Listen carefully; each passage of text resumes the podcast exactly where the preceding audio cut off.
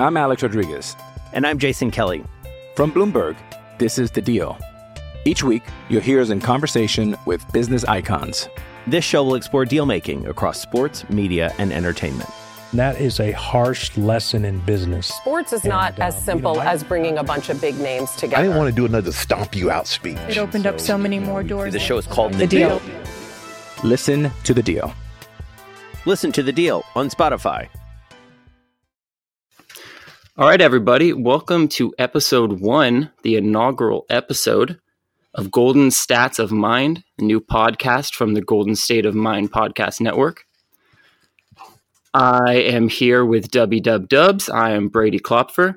And Dubby, why don't you tell people what they can expect from this podcast? Yeah, great. Uh, happy to be here. Episode one is a momentous occasion. Uh, so, yeah, Golden Stats of Mind is just supposed to be a statistically focused uh, roundtable, you know, two person roundtable at this point, but maybe we'll bring more people in. Uh, statistically focused, um, just discussion of some sort of talking point. Uh, so, for example, today we're going to be talking about using the basic five man lineup statistics. What are our favorite lineups from the past 10 years? Uh, sometimes we'll feature more current players or trends, but we thought on uh, this first episode we should go a little bit extra big here. And I love this this topic. You picked a perfect one here. This is a, a fun one to kind of look back on some of the older teams, some of the not as good teams, some of the really good teams, and find the players that stand out. Yeah, well, so for the previews and the articles, I tend to look at the five man lineups a lot to see how various players are sort of fitting in. As far as you know, who who which lineups are getting play as far as minutes, and you know, are there any weird irregularities? You know, like Demarcus Cousins, for example. Everyone was worried about his defense, and we wrote an article because when you look at it, it was actually his uh, his slowing us down on the offense, just based on rate stats. You know, this is all very like blog boyish. That's what we do here. Yeah, that's what we do. Uh, there's some there's some weird stuff that happens, so I thought it'd be kind of fun to sort of uh, poke around in the history books here and just look through the teams for the past ten years and uh, sort of go through the history, the, the darker times, and and some of the bright times. and some of the bright times. One thing I really like here is we we compiled our lists kind of individually here, and we ended up taking very different approaches. You ended up with a lot more obscure lineups, the really cool lineups that only played you know twenty or thirty minutes, and featured those weird performances, which is a lot of fun. And I went kind of some of the more modern mainstream lineups that we see regularly. So we kind of have a little bit a little bit of both sides, which is fun. Exactly. Yeah, it was. Uh, it's a good exchange too because I think that um, you know your your list is uh, a little bit more, yeah, like more current and mainstream. Draw the people in, and then uh, you know mine is like sort of har hars and like, wow, look at this. Yeah, I mean, you managed to include a player that I not only forgot played for the Warriors, but a player that I forgot even existed in the NBA at all. Dominic McGuire, who played 64 minutes for the Warriors, and you managed to find a lineup with him in it that played more than 20 minutes together. was he? Did he play with Rob Kurz? Yes, I think so. I always like that guy because his last name sounds like my old uh, Texas ex brother in law. We're just adding obscurity to obscurity. Yeah. So, how do you want to uh, go back and forth?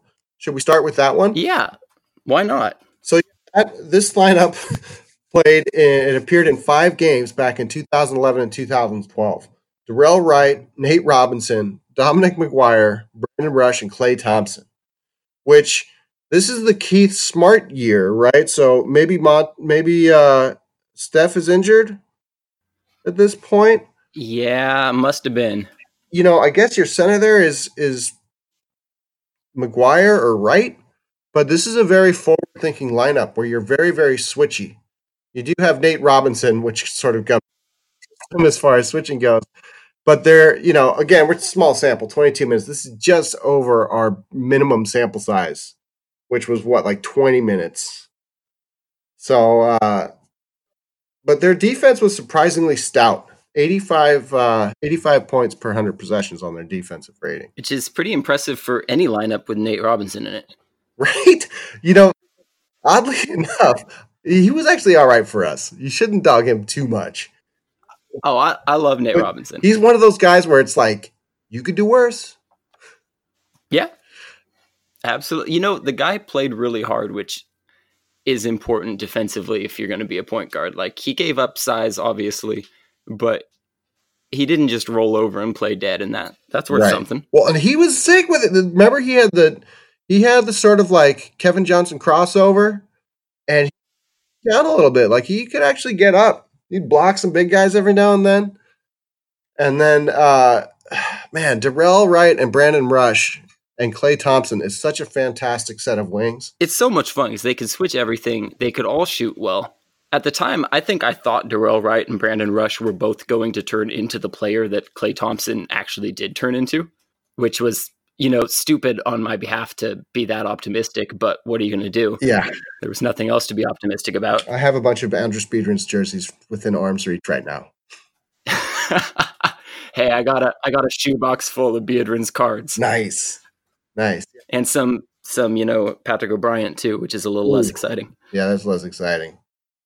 Best story I remember about from him is he was assigned as Draymond Green's like mentor veteran. And Draymond Green met him and it was like, no, I'm good. You're not my mentor. It's a very Draymond story. yeah, so anyway, so that that lineup was pretty fun, man. I uh you know, this is this is this is sort of the dark days where you know, we got rookie Klay Thompson who wasn't doing well. But uh you know, this is this is not a bad squad that they did. It's it's funny that they didn't use it more. Yeah, it is. It is interesting that they didn't use it more. It's like you said, it's a very modern looking lineup. There's a lot of switchability there.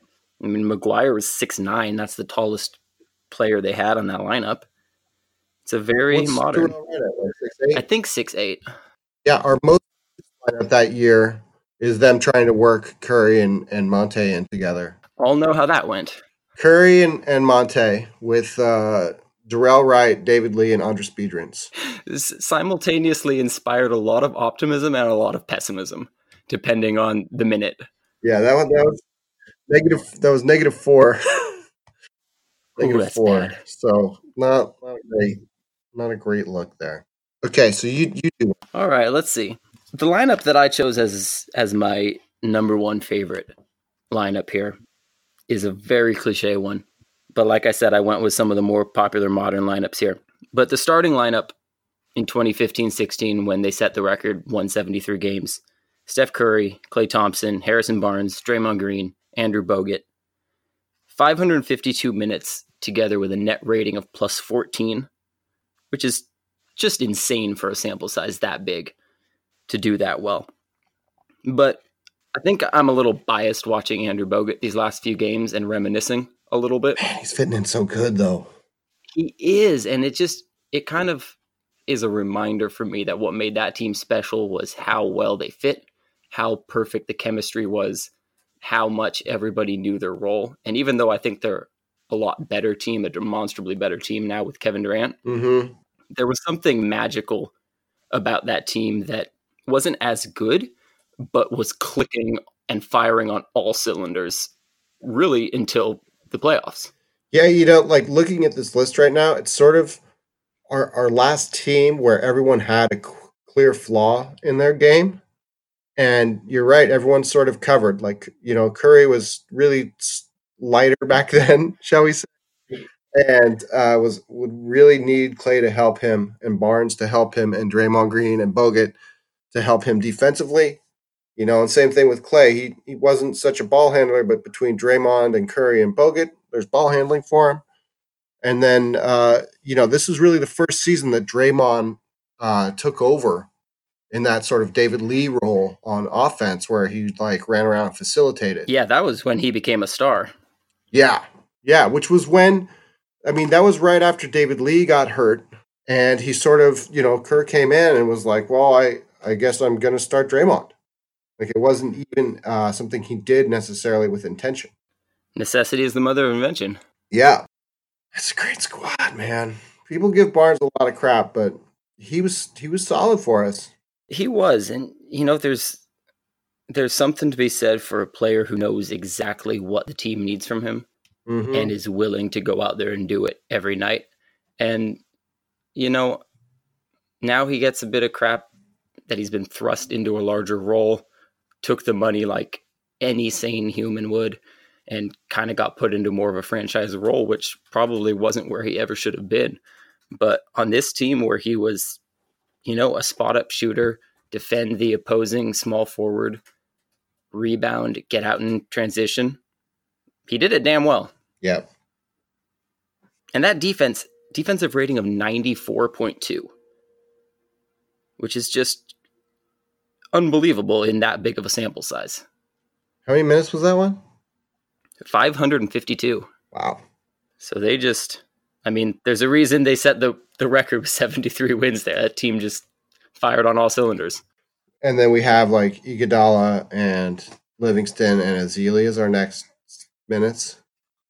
Do we still have Barbosa? We did have Barbosa that year, yeah.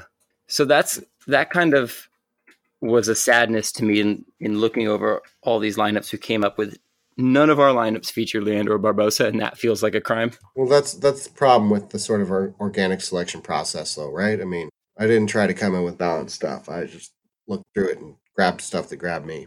Yeah, there was there was no way to avoid it, but it doesn't doesn't feel fair to that Brazilian blur who was so much fun. Yeah, I mean the WeBe Championships guy. Yeah, he's he's responsible for willing it into existence, basically. Yeah, well, and you know that was really, uh, and I think maybe it was Marcus Thompson that made this point the other day. That was really our last good Klay Thompson backup player. Like we have not had, a, I mean, unless you count Andre Iguodala, which is sort of a different role altogether. But Barbosa was really the last one that would come in and like really ball and like you know be a factor. Ian Clark wasn't really that guy. Holly wasn't really that guy either. He's a little too small for it. Nick Young was supposed to be. That didn't work out. Nick Young was all right. You know what I think happened with Nick Young, and this is total conjecture, but I think he partied too hard during the championship, and the team was like, "Hell no, he's gone." I believe that. Like you know, smoking weed on the team plane or something big where they were like, "Ooh," because they were giving him minutes all the way up till the end, and he was delivering. Yeah, he. I do feel like his tenure is unfairly criticized because I don't think he was as good as people anticipated him being. But that shouldn't detract from the fact that he still was pretty darn good in what they needed him to do.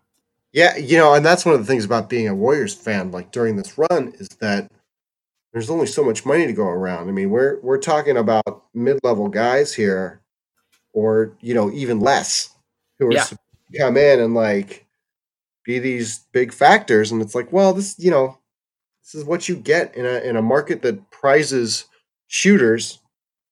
This is what you can get for the bare minimum. Yeah, everyone's upset that we're ending up signing, you know, Alfonzo McKinnie instead of JJ Redick. Right. That's not Yeah, how it exactly. works. Right. Or, you know, and and I think that's some of the conversation the team has is like, well, you know, Jamal Crawford, like you can't he's gonna gum everything up, you know, and not yes. So yes, we you know, there you just have to understand like what you're getting for the bare minimum. yeah, this it's you look around the other teams signing players to the vet mins and the mid-level exceptions and they're not getting a whole lot either. Right. But they've prioritized fit with those positions and at times that has worked out favorably. Right. Yeah, but also the uh, the playing time I think is an underrated factor. These guys can't get, you know, if, if you don't get off the bench, you're not going to get paid. You know, which, like that's the whole Barnes thing that we're talking about. That 73 win team. Like, if Iguodala was starting, there's no way Harrison Barnes would have got a max contract.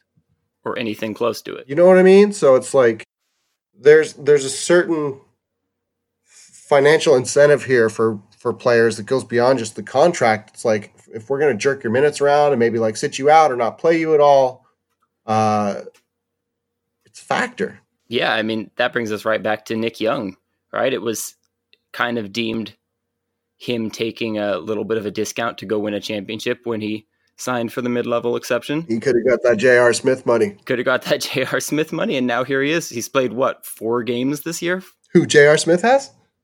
No, Nick Young. Oh, Nick Young. Yeah, he's out of the league all the way, right? Yeah.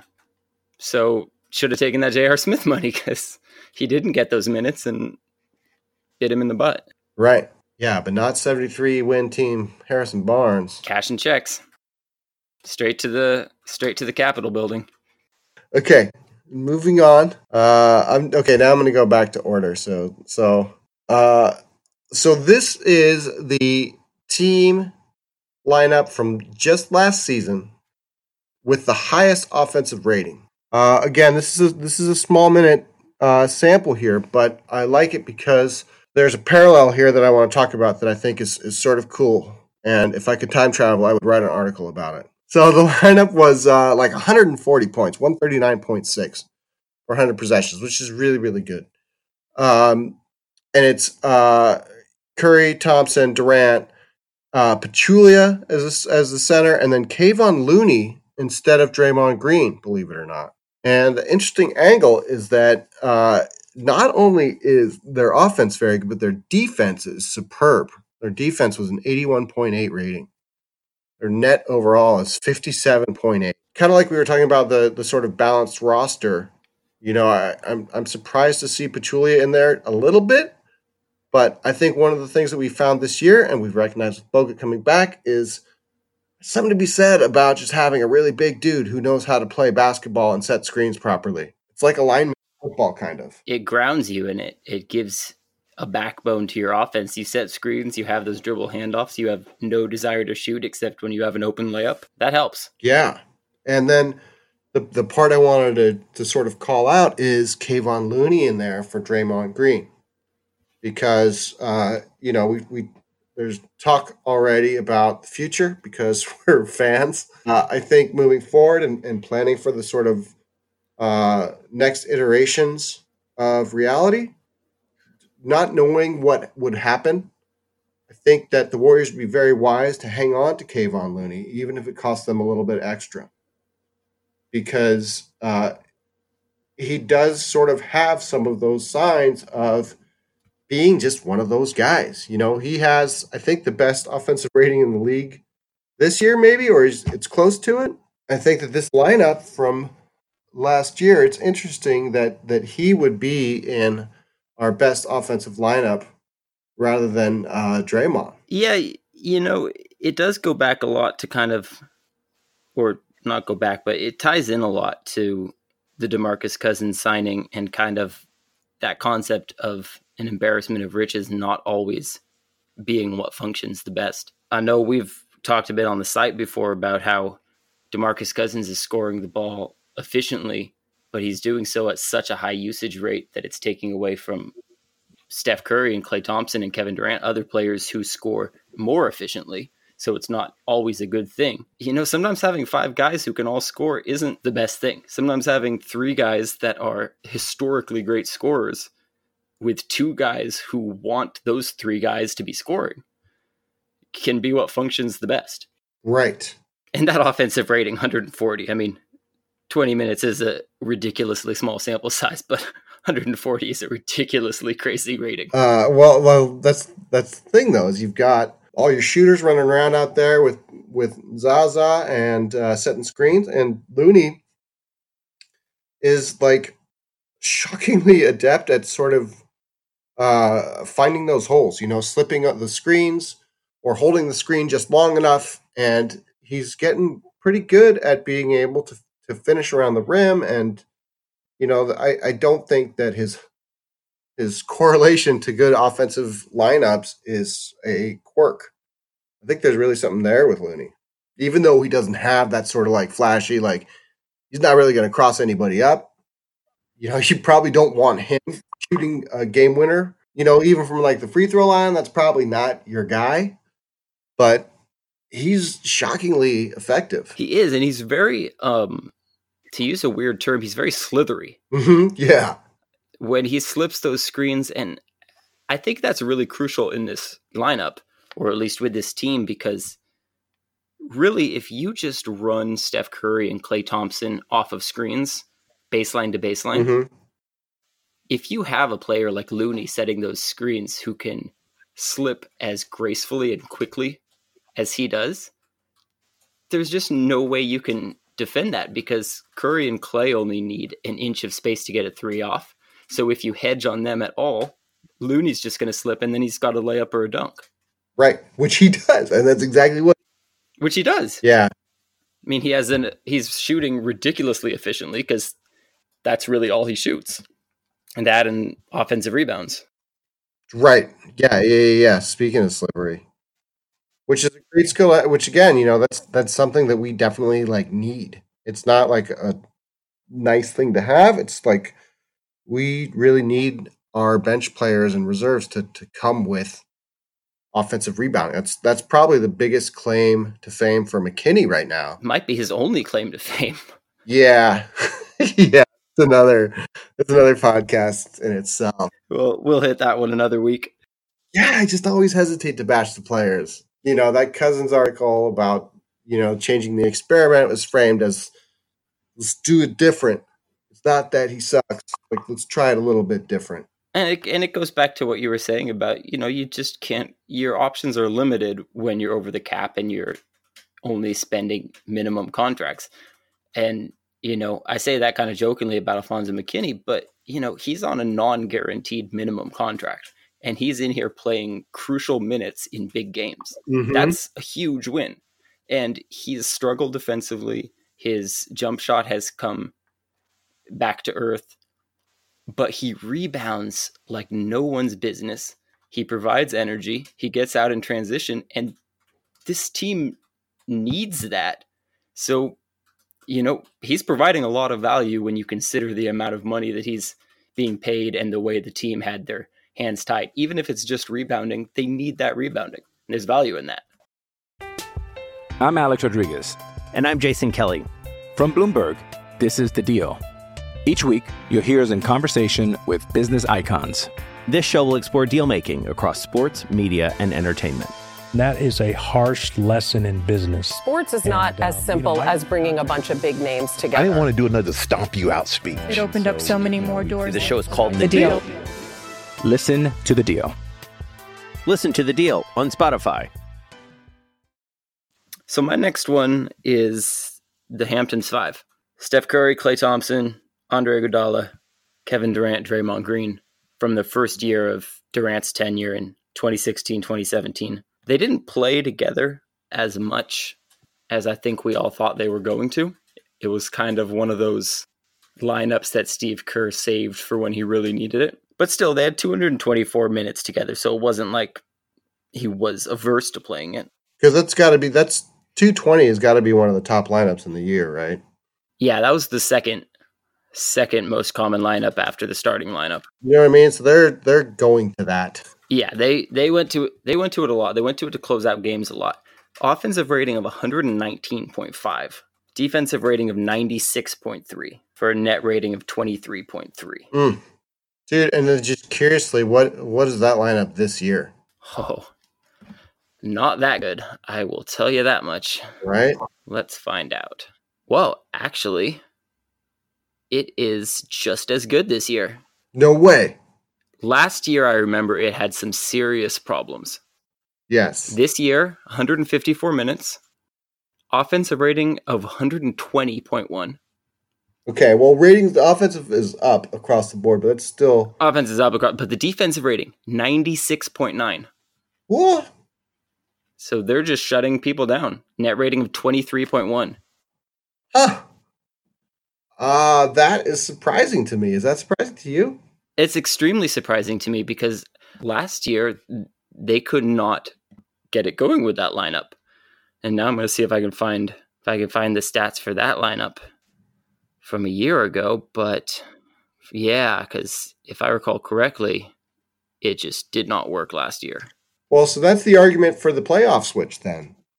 Right? I mean, Yeah. this lineup has a history of doing it, and they've done it this year in decent minutes. So last year, that lineup, the defensive rating was 112.6. Oof.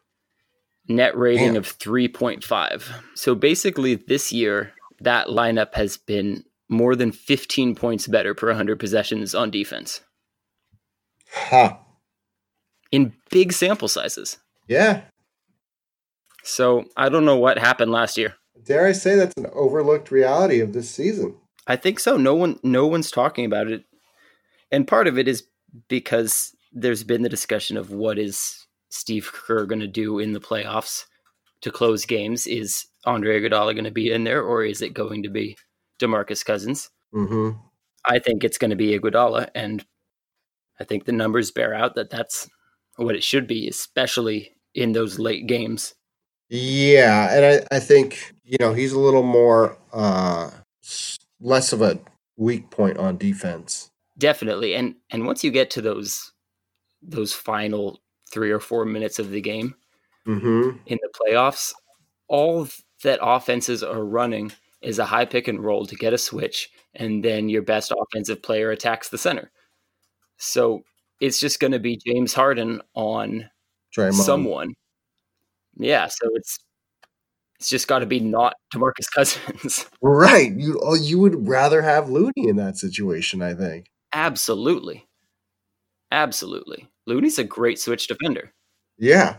Uh, although, did you see the latest uh, explain one play from Apricot? Yes.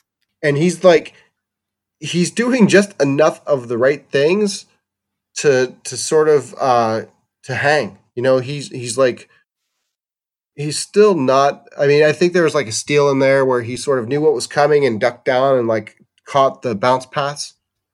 But mostly, he's just sort of in the way as a big dude, and I think that can go really far for him. But it's good to see that he worked with the team a little bit because that's an improvement. Like he's definitely like better at knowing where to go and what to do within the scheme of our switching system. Yeah, and I think we've seen that across the entire league in the last few years as switching defense has become more popular and more necessary is we're seeing more big men who are learning just fundamentally where on the court they should be even if they don't necessarily have the skills and the physicality athleticism to play great defense they're learning that just positioning and knowing where to be at any moment is half the battle. And if your other players around you are good defenders, uh, you can be a Right. very serviceable player if you're just in the right spot. Yeah, well, it was interesting seeing Bogut in the lineup because uh, you know they sort of went at him. I don't know, maybe it was his first game, uh, and he was sort of out on the perimeter, and he did this weird sort of like jab step, old man, like you know, like YMCA, like I'm stepping. And, what are you? You gonna shoot? You're open. You gonna shoot? And it, the guy missed the shot, but it was like you know, even knowing that he could like get blown by, he still was solid enough to where he affected the offense. Mhm. And that's that's all you can do sometimes. And not enough players understand that that it's not always about taking away the shot. It's just at some level about affecting them, disrupting them, lowering the percentage even a tiny amount. Because over the course of the game, that's going to be the difference. Yeah, well, have you seen the statistical argument since we're on golden stats of mind? Have you seen the statistical argument that you really can't defenders don't really affect uh, the likelihood of a three point shot going I in have. or not? I, it's very interesting. It's a very interesting idea. So I'm not sure that I really buy that, but I know that uh, not just because we're on golden stats of mind, but because uh, I believe in good data. I know that you should really respect the math on stuff like that. And uh, you know, they're saying the the best defense then is to deny three point attempts. In, in which case, you know, maybe inviting people to shoot uh, only works if they're a bad enough shooter to where you, you can sort of bank on them missing no matter what. As we saw Klay do with Russell Westbrook a few days ago, Right, right. which was very enjoyable. Yeah, which is super enjoyable. But, you know, and that's something that Draymond Green's going to have to face down in the playoffs more than once, I would bet. Absolutely, absolutely, and he's been he's been shooting it better lately, so that's at least a good He's sign. been shooting it better, but, you know, uh, I, I, I think you've played a fair amount of basketball as well. And uh, I, I just think that when you start guessing yourself, I mean, I don't care how much of a pro you are, but like, you know, if you're not a guy like Klay Thompson, where he's like in this huge slump, he's like, I'm the best shooter in the world. You know, I'm one of the best shooters in the world. I'm not worried. It's like, okay, yeah, you're right, Klay. You're not worried. But like most, you know, even like NBA players, like like Draymond Green, wide open, could probably hit, you know, 50 or 75% of his three point shots. But in a in a game when you start thinking about it and you get in a cold streak, I just think that it, it could be a factor for him this year. And on top of that, there's a really big psychological part of it when not only are you on a cold streak, but you can tell that your opponent wants you to take that shot because they think that you're going to miss it. Right. That's and some people, you know, Dre is notorious for playing with a chip on his shoulder. That might play in his favor. But certainly with me it's not gonna. You know. No, I I still to this day hear my coach from high school, you're open for a reason. oh god. Oh, that's yeah, horrible. painful.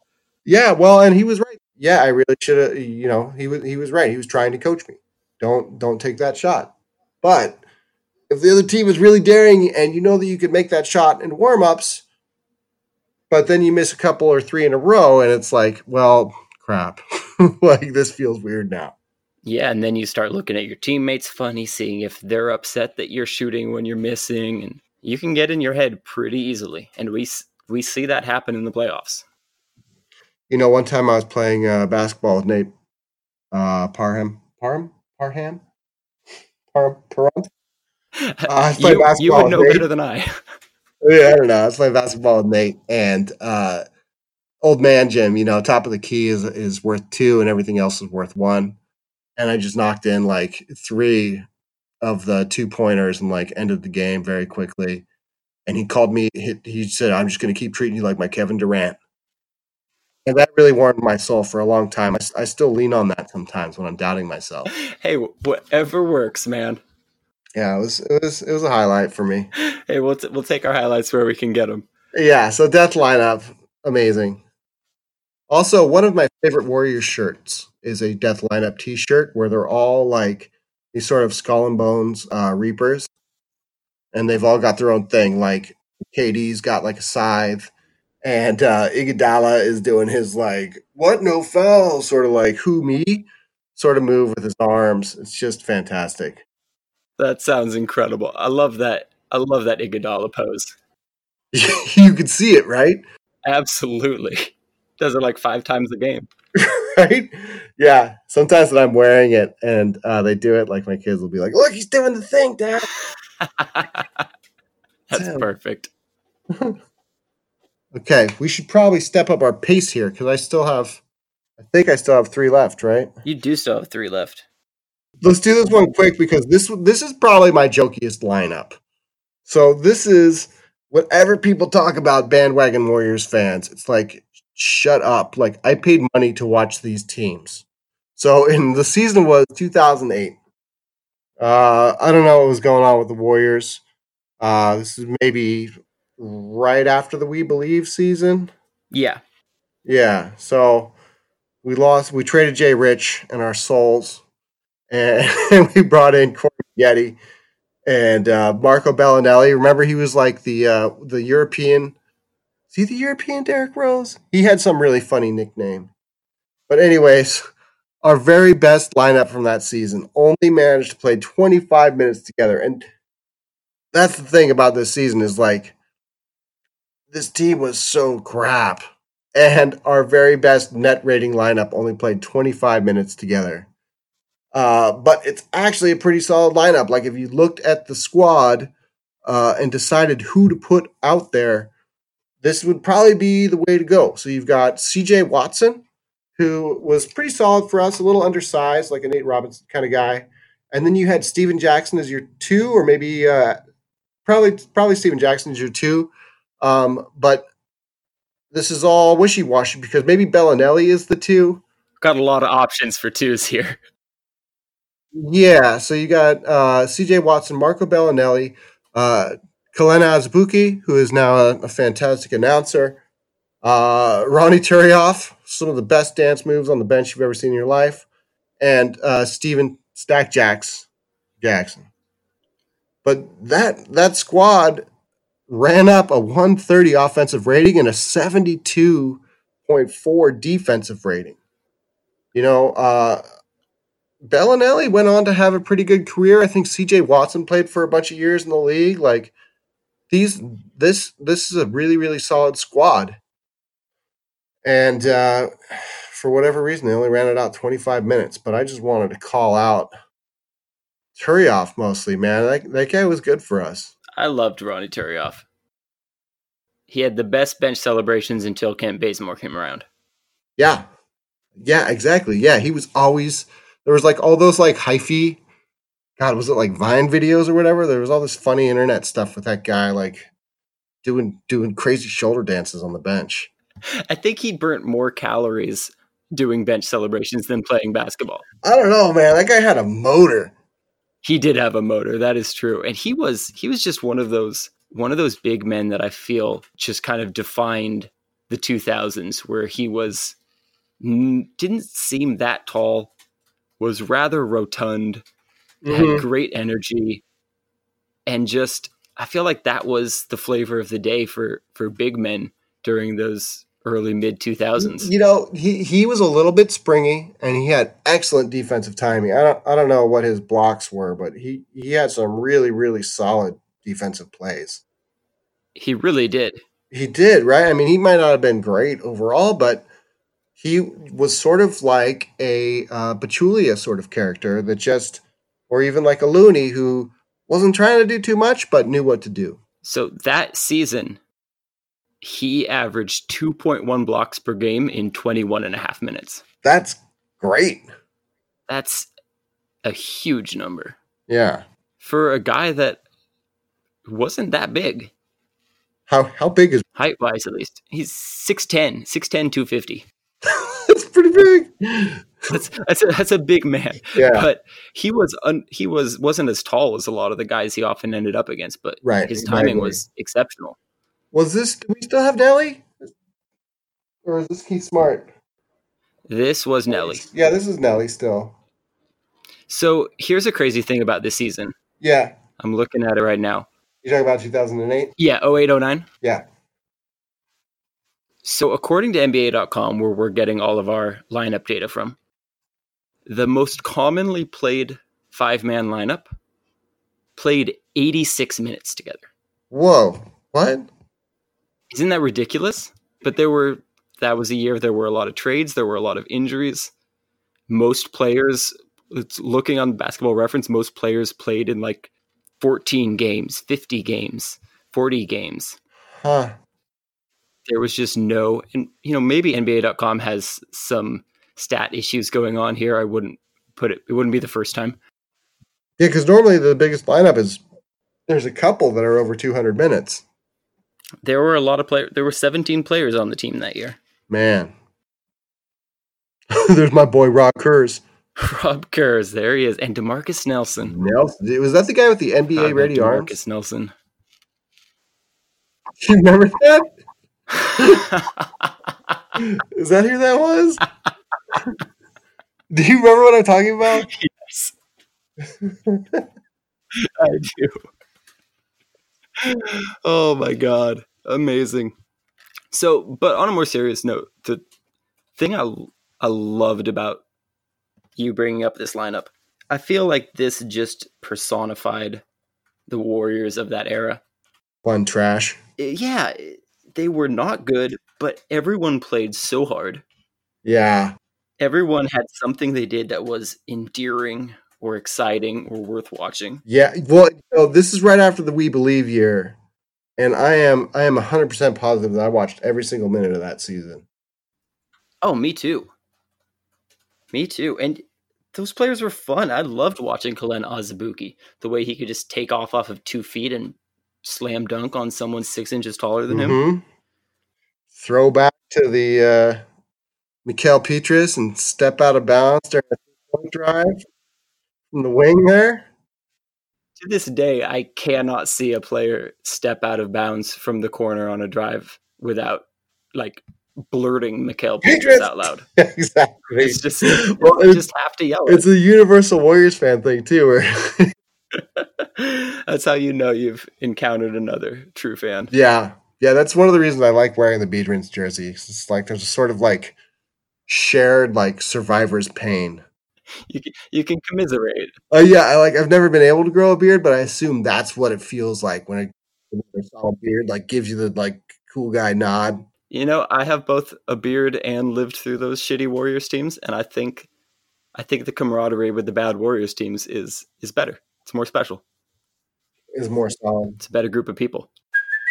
Hey, it's Kaley Cuoco for Priceline. Ready to go to your happy place for a happy price? Well, why didn't you say so? Just download the Priceline app right now and save up to 60% on hotels. So, whether it's Cousin Kevin's Kazoo concert in Kansas City, go Kevin, or Becky's Bachelorette Bash in Bermuda, you never have to miss a trip ever again. So, download the Priceline app today. Your savings are waiting.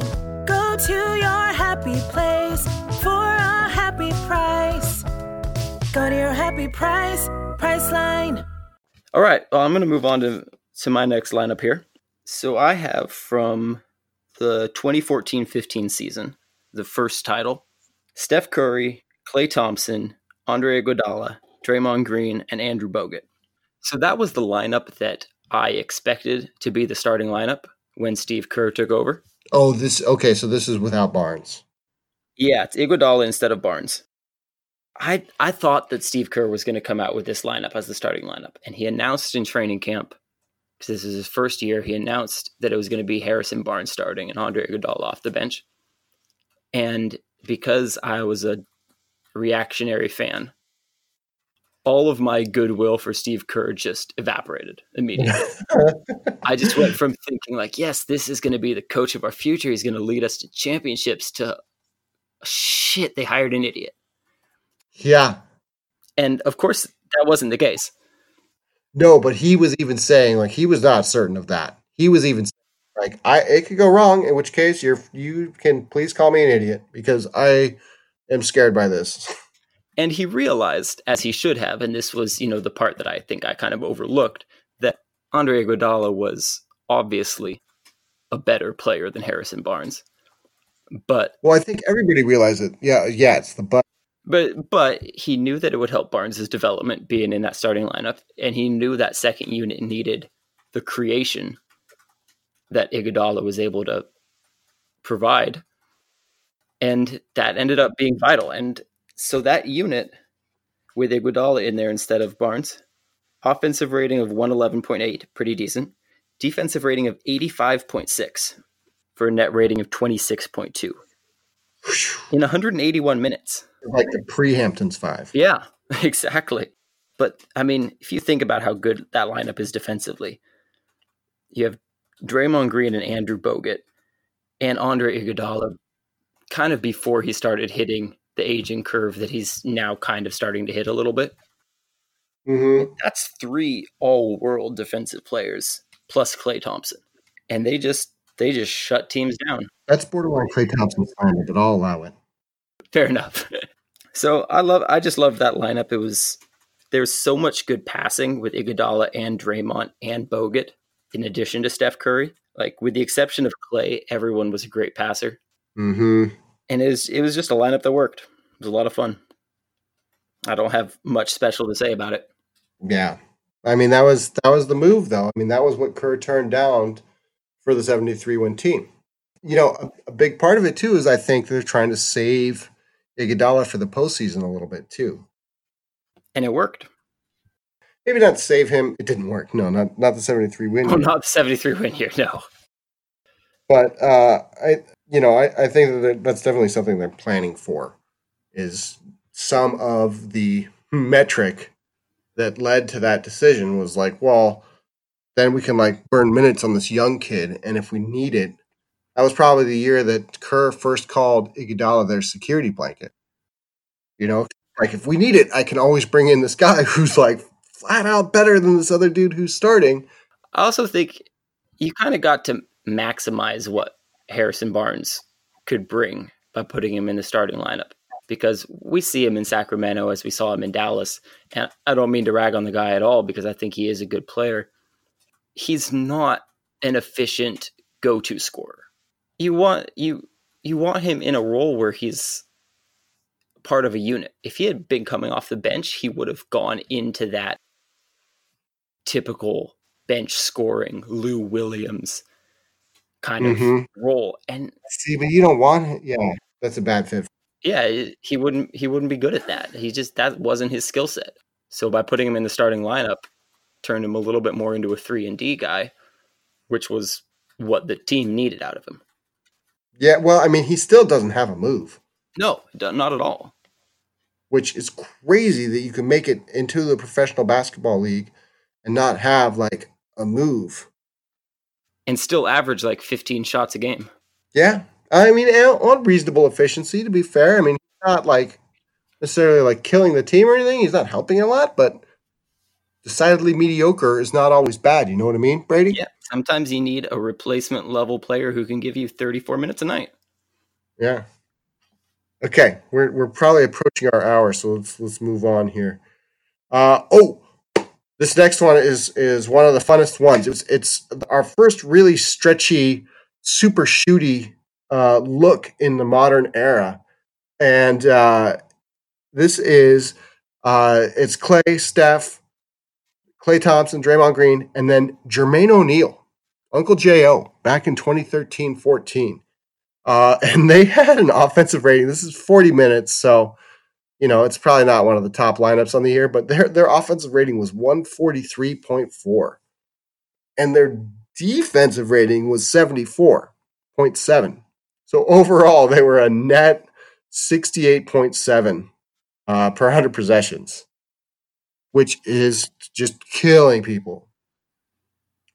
Uh, and you know, this is really the first time we really had like a really stretchy uh, lineup where you know Jermaine O'Neal and David Lee, like neither one of those guys is really scaring anybody. Uh, you know, t- as far as like uh, a, deterring people from taking it into the hole.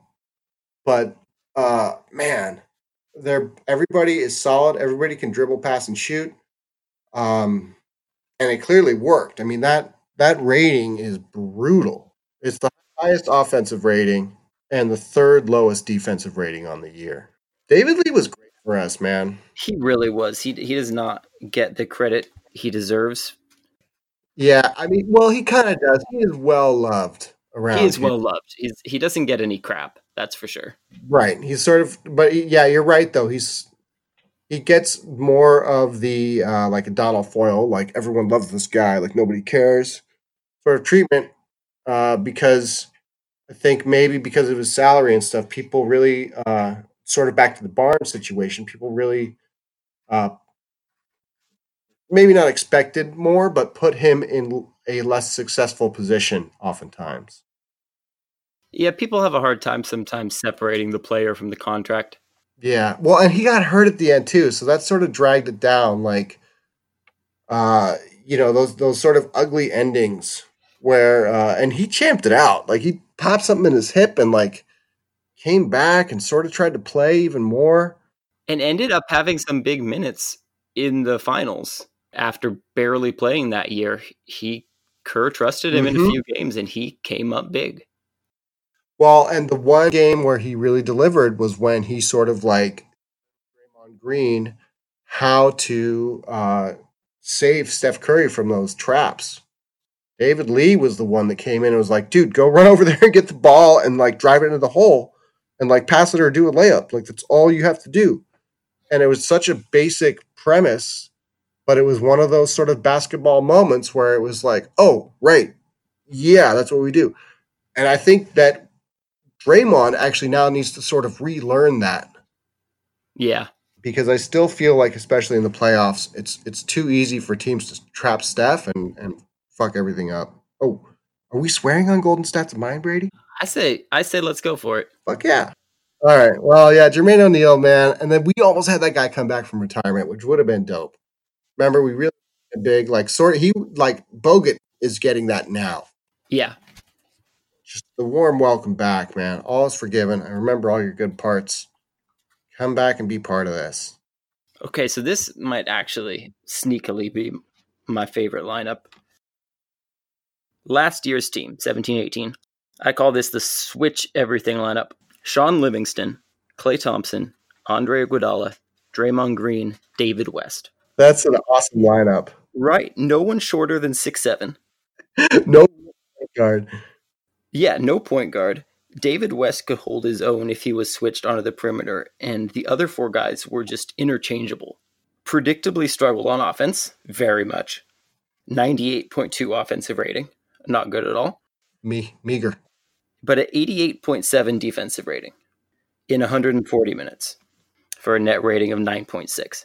This is the lineup that that made us like rejigger everything. Yes. And for the youth movement. Yeah. when they looked at the team and said, "Oh, this isn't going to score." Yeah, yeah, this, this, is one of the best options we got for the bench. It's one of those lineups where you wanted to close your eyes when they were on offense, but they were so much fun to watch on defense. Right. Because there's so much length. They just were deflecting everything. Is it was nerdy, but I loved it. No, I, I, I was just going to say, I, I, wish they were sort of closer buddies because the Livingston Iguodala duo off the bench has been so pivotal for this run.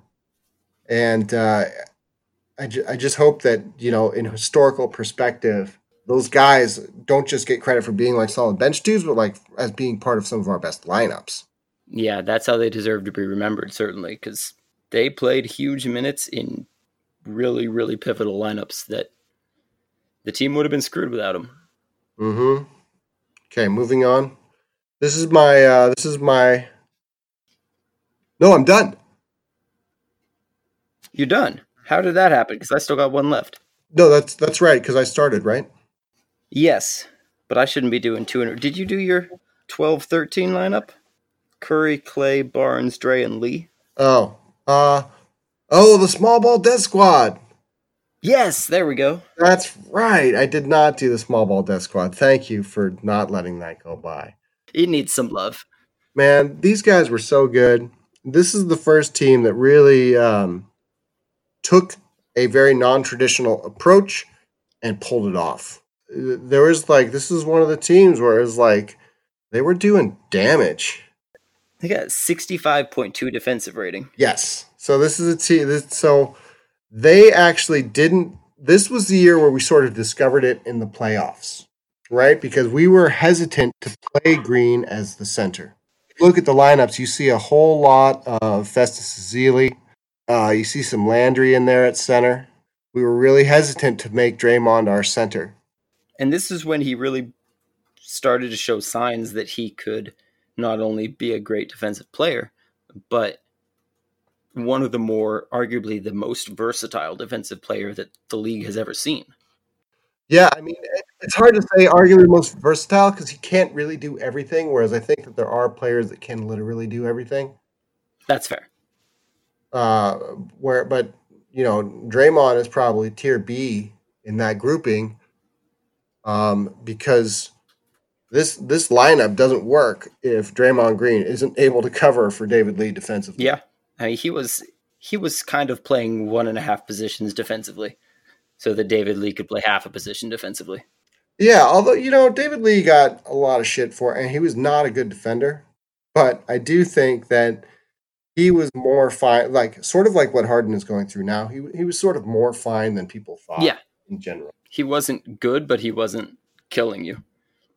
Yeah, it wasn't a disaster. All right, I, I guess I'm. I, I, don't really have anything else to say about that those guys, but I thought that was kind of a fun. That one. was a fun one. Yeah, the first real look at a run and gun uh, with all of our personnel, um, and you know, young. Everybody's young. This is the first year with with Green and Barnes, right? That was the first year where you could really have some realistic optimism that this team might be special at some point down the road. Mm-hmm. Yeah, it would be it would be really interesting to see the splits, like on the months uh, or in the playoff rounds, what this lineup was doing because I feel like they sort of all grew together into this. They only played 26 minutes on the year, which is not even close. Our highest lineup that year was 517 minutes, so this is not a lineup that saw the floor much. But uh, putting putting Lee and uh, Harrison Barnes in there with Curry, Klay, and Green. It's a, a lot of good things. The defensive rating was sixty five point two. Net was forty seven. I mean, these guys are just murdering people. And growing up be- before our eyes in the process. Yeah, exactly. Well, I mean, this is this is Draymond Green playing his way into a lineup. That's exactly what those 26 minutes are. It's it's Draymond Green being like, "Look, you guys, like I, you know." And actually, I don't even honestly know. They probably were playing David Lee as the five. Yeah, that's probably true in, in a lot of matchups. But Dre was probably covering for him a lot. But that was Dre's rookie year. He averaged only 13 and a half minutes a game that year. So, like you said, that this was him, a second round draft pick rookie, coming in and proving that he was an indispensable part of the team. Yeah. All right, last one here. Brady with the finale. I've got a throwback one here. Going way back to 2009, 2010. Wow. Steph Curry's rookie year. It's Steph Curry, CJ Watson, Anthony Morrow, Anthony Tolliver, and Ronny Turiaf. So you've got Turiaf in there for defense. Oh, yeah. And then three pretty good shooters. Dude, Tolliver is still playing at a high level. Is Morrow? No. He hasn't played this year. He played last year, I think. They attack, he's a wing, so he got attacked a lot more back in the Yeah. days. Yeah. But he was, man. So that year he shot he shot 45.6% from threes that year. God, and how many attempts per game? 4.4. Dude. Yeah, you take that. The thing is, he was just such a disaster defensively. Oh, he was total disaster defensively. Even on offense, honestly, like he really he he sort of like uh like rookie Klay Thompson, like he just could not like dribble the ball. Oh yeah, he could stand in the corner, catch and shoot, and that was it. Yeah, it wasn't that he didn't have moves. Like he really like could not even dribble. He was just a gym shooter who was in an NBA game. Well, I mean, he could, you know, he murdered that summer league. Remember, he blew up in that one summer league game for like forty points, or whatever it was. He did. That was wild. I have a soft spot for shooters. Yeah, this is a, what. Yeah, what's C.J. Watson shooting on three that year? Let's see. So, as a whole, the team, 99 minutes in that roster, they had 110 offensive rating and a 92.7 defensive rating because Anthony Tolliver and Ronny Turiaf are good defenders. I feel like this is the lineup that hugged Don Nelson when he broke the wins record. That that's that feels right. So CJ only shot 31% from threes that year. Ooh. He was 40 the year before, but 31 somehow. Okay, so he had a bad shooting year, but he was still danger. He was still people still respected him out there, but I just liked that lineup. Curry, Watson, Morrow, Tolliver. It was basically Steph Curry being given the keys to a really shitty car for the first time. Yeah, And it worked. And it kind of was the first time that we saw, oh, you can kind of build a good basketball team by putting some shooters around Steph Curry, even if they're extremely limited players, and just letting him go crazy. right.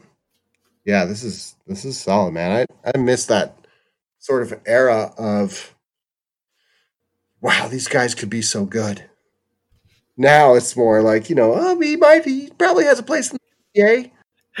Yeah, those those years of of dreaming about what could be, there's something fun about that. Yeah, well, you know, when we got good, it burned out a lot of people immediately. Human nature. It is. There's less to talk about. There's less to, in a way, there's less to be excited about sometimes because you're dealing with reality rather than imagination, which is really depressing to say that. But Yeah, that's really depressing. But this lineup, man, it would have been cool if we could have hung on to those guys. I, I feel like Watson, I was cool with letting walk because he really hit his ceiling, man. Where it was just like you can't, we can't pay you any more money. It was like at a job where there's a guy who like only screws up every now and then, but he like sort of sticks around for a long time and he starts asking for a raise, and it's like, mm, you know, I feel like you're kind of good where you are, CJ. yeah, that happened a lot in that era. Mm-hmm. Like, I feel like that happened to Carl Landry. It happened to Jarrett Jack. They both kind of got offers from other teams, and it was like, ah, we liked you, but not that much. Yeah. uh, okay, let's let's. I got a good story to end it. So this was the year before Landry left. It was maybe an end of the season, something. They had some sort of like free fan event. And, uh, you know, I just leave from my office and I like change into my Biedrins jersey or whatever I've got. And I go out there and it's, you know, it's like a free fan event at Oracle. So it's like everything's super crowded and there's long lines everywhere. There's like three staff working the drink counters like throughout the entire building. It's just a huge disaster. Anyways, we're going down to this level and it's so crowded that I can't move anywhere. Uh, and it's sort of that like bar area, like in between the lower deck and the sort of main walkway. And the elevator opens, and Carl Landry walks out right there uh, with like a security guard guy.